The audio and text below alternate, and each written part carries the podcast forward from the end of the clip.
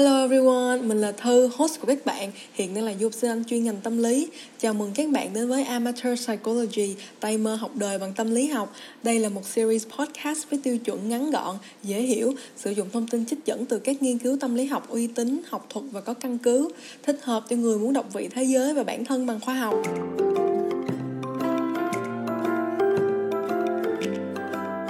Nếu episode 19, mình đã có giới thiệu với mọi người về misogyny hay là tâm lý ghét phụ nữ với các chủ thể chính mình nhắc đến trong tập 19 là các incel hay là involuntary celibate là những người đàn ông không nhận được sự chú ý của phụ nữ dẫn đến việc căm ghét phụ nữ. Thì ở episode 22 này như mình đã hứa với mọi người thì chúng ta sẽ cùng nhau giải thích hiện tượng phụ nữ ghét phụ nữ hay là pick me girl trên internet culture hay là văn hóa mạng vì sao có nhiều người con gái lại không thích và có xu hướng hạ bệ những người con gái khác? Và tác hại của tâm lý ghét phụ nữ ở phụ nữ là gì nhé?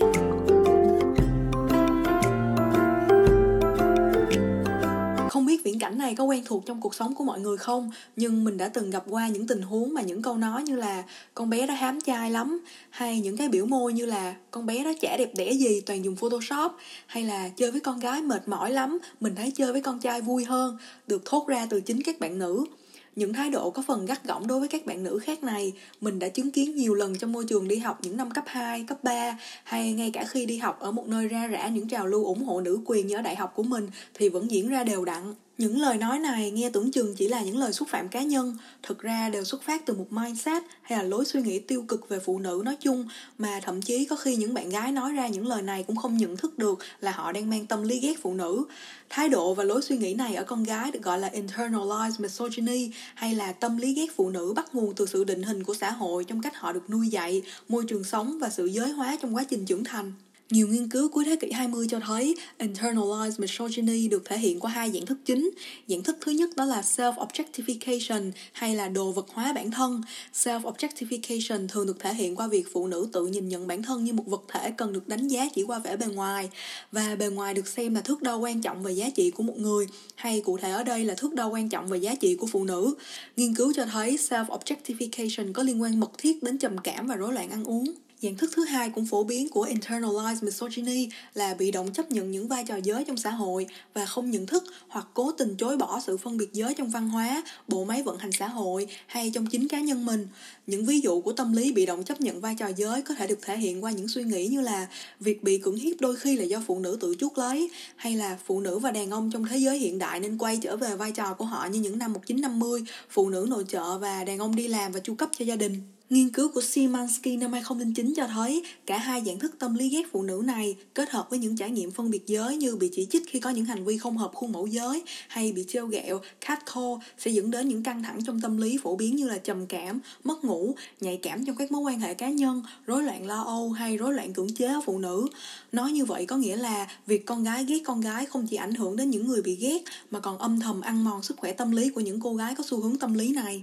Mình có đọc một bài báo thú vị của Jen Kim trên Psychology Today năm 2016. Bài báo này có nói đến quan điểm của tiến sĩ Nancy Irwin là một nhà tâm lý trị liệu cho rằng việc phụ nữ ghét phụ nữ không có nghĩa là họ ghét tất cả phụ nữ, mà những đối tượng bị chỉ trích này là những phụ nữ đi ngược lại với vai trò giới của họ hay phản đối những rập khuôn về phụ nữ, từ đó đe dọa đến patriarchal hierarchy hay là tháp cầm quyền bởi nam giới. Irwin khi nói về những phụ nữ ủng hộ Trump trong bầu cử tổng thống Mỹ năm 2016 cũng cho rằng hai dạng phụ nữ ủng hộ Việt Nam giới cầm quyền bao gồm thứ nhất là những người phụ nữ sống trong gia đình với vai trò là người vợ ngoan hiền, vâng lời và việc làm chủ hay lên tiếng về quan điểm chính trị của họ khiến họ cảm thấy là một việc khó khăn họ đáng xấu hổ. Thứ hai là những phụ nữ cho rằng họ thông minh đến độ có thể điều khiển đàn ông chu cấp và bảo vệ mình để họ không phải đối mặt với những quyết định khó khăn, từ đó không phải phạm phải sai lầm nào liên quan đến quyết định của chính mình. Nếu mọi người còn nhớ ở episode 19, mình đã có nhắc đến benevolent sexism là một dạng phân biệt giới có quan điểm là phụ nữ cần được bảo vệ và cưng chiều bởi đàn ông.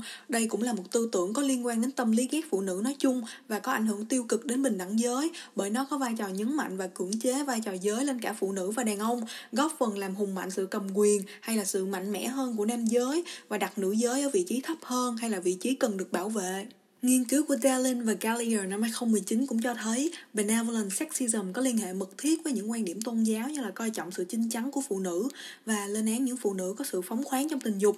Và tất nhiên, đây cũng là nội dung liên quan đến tâm lý ghét phụ nữ mà đã tạo cảm hứng cho episode 19. Nếu bạn nào vẫn chưa nghe episode 19 thì sau khi nghe episode 22 có thể quay lại nghe để biết rõ câu chuyện mình đã kể trong episode 19 về việc những người ghét phụ nữ thường ghét những phụ nữ phóng khoáng và slut shame họ. Trong tiếng Việt, đại loại là khi mà bạn gọi một cô gái là đĩ thì trong tiếng Anh sẽ dùng từ là slut shame.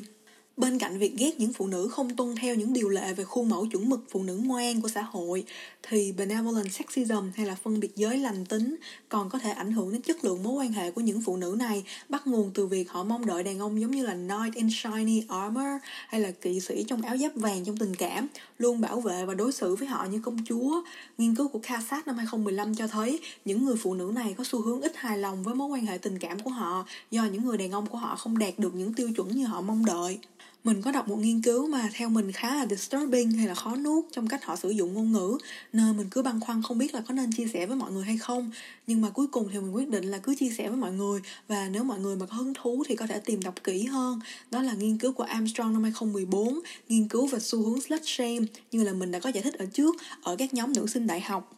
Nghiên cứu này chia nữ sinh đại học thành hai loại, đó là high status và low status, hay đại loại là cấp cao và cấp thấp. Những nữ sinh cấp cao được đưa vào nhóm những người có gia đình khá giả, được cha mẹ chu cấp tiền để tha hồ tiệc tùng, mua sắm đồ hiệu và thuộc những hội nhóm thường xuyên tụ tập uống rượu và hút cấp hay là trải nghiệm tình một đêm qua những buổi tiệc tùng. Và nhóm còn lại là những nữ sinh xuất thân từ những gia đình ít giàu có hơn và không có khả năng tiếp cận với môi trường cấp cao của nhóm thứ nhất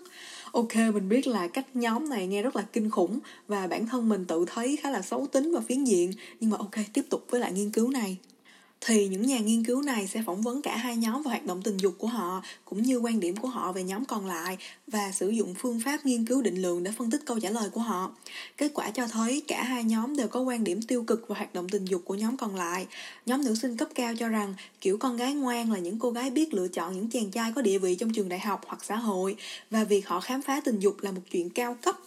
những cô gái này cũng coi trọng bề ngoài và đầu tư nhiều vào nó để tuân theo khuôn mẫu quý phái. Ngược lại, họ cho rằng việc nữ sinh cấp thấp đùa giỡn với những chàng trai xuất thân không sang chảnh như họ là hành vi đáng xấu hổ hay là trashy.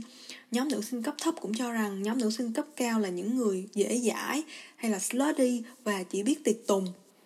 Nghiên cứu này kết luận danh từ slut không thực sự tồn tại theo một định nghĩa cụ thể, mà được xây dựng qua tương tác xã hội khi mà những phụ nữ này tự định nghĩa khuôn mẫu gái hư để có lợi cho nhóm của mình và hạ bệ nhóm còn lại. Qua nghiên cứu này có thể thấy, việc phụ nữ ghét phụ nữ là một điều rất phổ biến và cần được nói đến để tất cả chúng ta có sự hiểu biết nhất định về sự độc hại của việc rập khuôn phụ nữ và lên án họ. Đặc biệt là lên án hành vi tình dục của họ hay là slut shame họ. Slut shame ngược lại lại không phổ biến khi nói đến hành vi tình dục của nam giới. Vậy thì tại sao việc này lại được chấp nhận khi nói về phụ nữ? Tâm lý ghét phụ nữ, nếu mọi người đã nghe đến đây thì cũng đã nhận thấy là có rất nhiều vấn đề cần được nhìn nhận và thay đổi suy nghĩ của bạn rồi đó. Vậy những dấu hiệu nào cho thấy bạn đang có tư tưởng ghét phụ nữ nhưng không nhận biết được ở bản thân? Đây là một vài dấu hiệu của internalized misogyny mà Preston Lee nhắc đến trong Psychology Today năm 2020. Thứ nhất, đó là bạn có thói quen dèm pha bề ngoài của cả chính bản thân và cả những người con gái khác. Thứ hai, đó là bạn có xu hướng ganh đua với những người con gái khác, đặc biệt là để giành được sự chú ý của người khác phái. Thứ ba, đó là bạn có xu hướng hạ thấp bản thân và những người con gái khác dựa theo vai trò giới, giống như là câu nói "Ủa, tao là con gái, sao tao đủ sức bưng cái này bưng cái kia?" hoặc là "Phụ nữ tay lái yếu lắm." thứ tư đó là ủng hộ những chuẩn mực có lợi cho đàn ông như là việc chăm con việc nhà là của phụ nữ Thứ năm đó là đổ lỗi cho phụ nữ trong những tình huống họ là nạn nhân như việc bị chọc ghẹo, cưỡng hiếp hoặc là quấy rối. Và một vài những xu hướng khác trong văn hóa mạng mới cũng đáng được nhắc đến như là việc bạn luôn tự nhận mình không giống những cô gái khác với hàm ý bạn ở vị trí cao hơn họ hoặc việc bạn cho rằng bạn chỉ thích chơi với con trai và con gái rất phiền phức và hai mặt vân vân đều là những dấu hiệu bạn nên để ý và nhận định mình có phải là kiểu con gái ghét chính con gái hay không.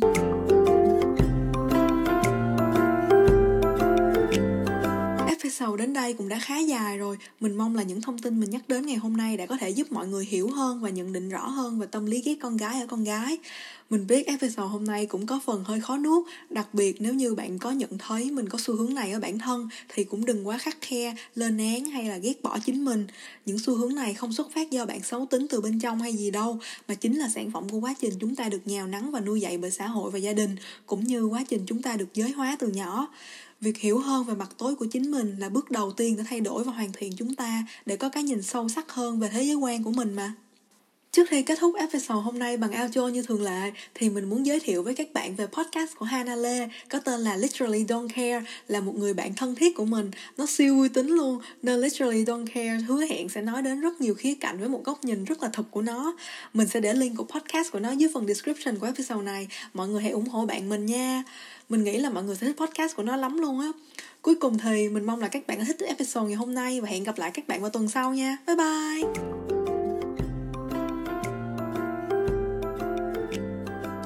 Cảm ơn các bạn đã dành thời gian lắng nghe Amateur Psychology. Nếu các bạn yêu thích podcast ngày hôm nay thì hãy follow mình trên ứng dụng bạn đang sử dụng và giới thiệu cho cả bạn bè và người thân cùng lắng nghe nhé. Một lần nữa mình là Thư, host của các bạn. Chào tạm biệt và chúc các bạn luôn tự bổ sung kiến thức cho bản thân. Goodbye and stay woke guys.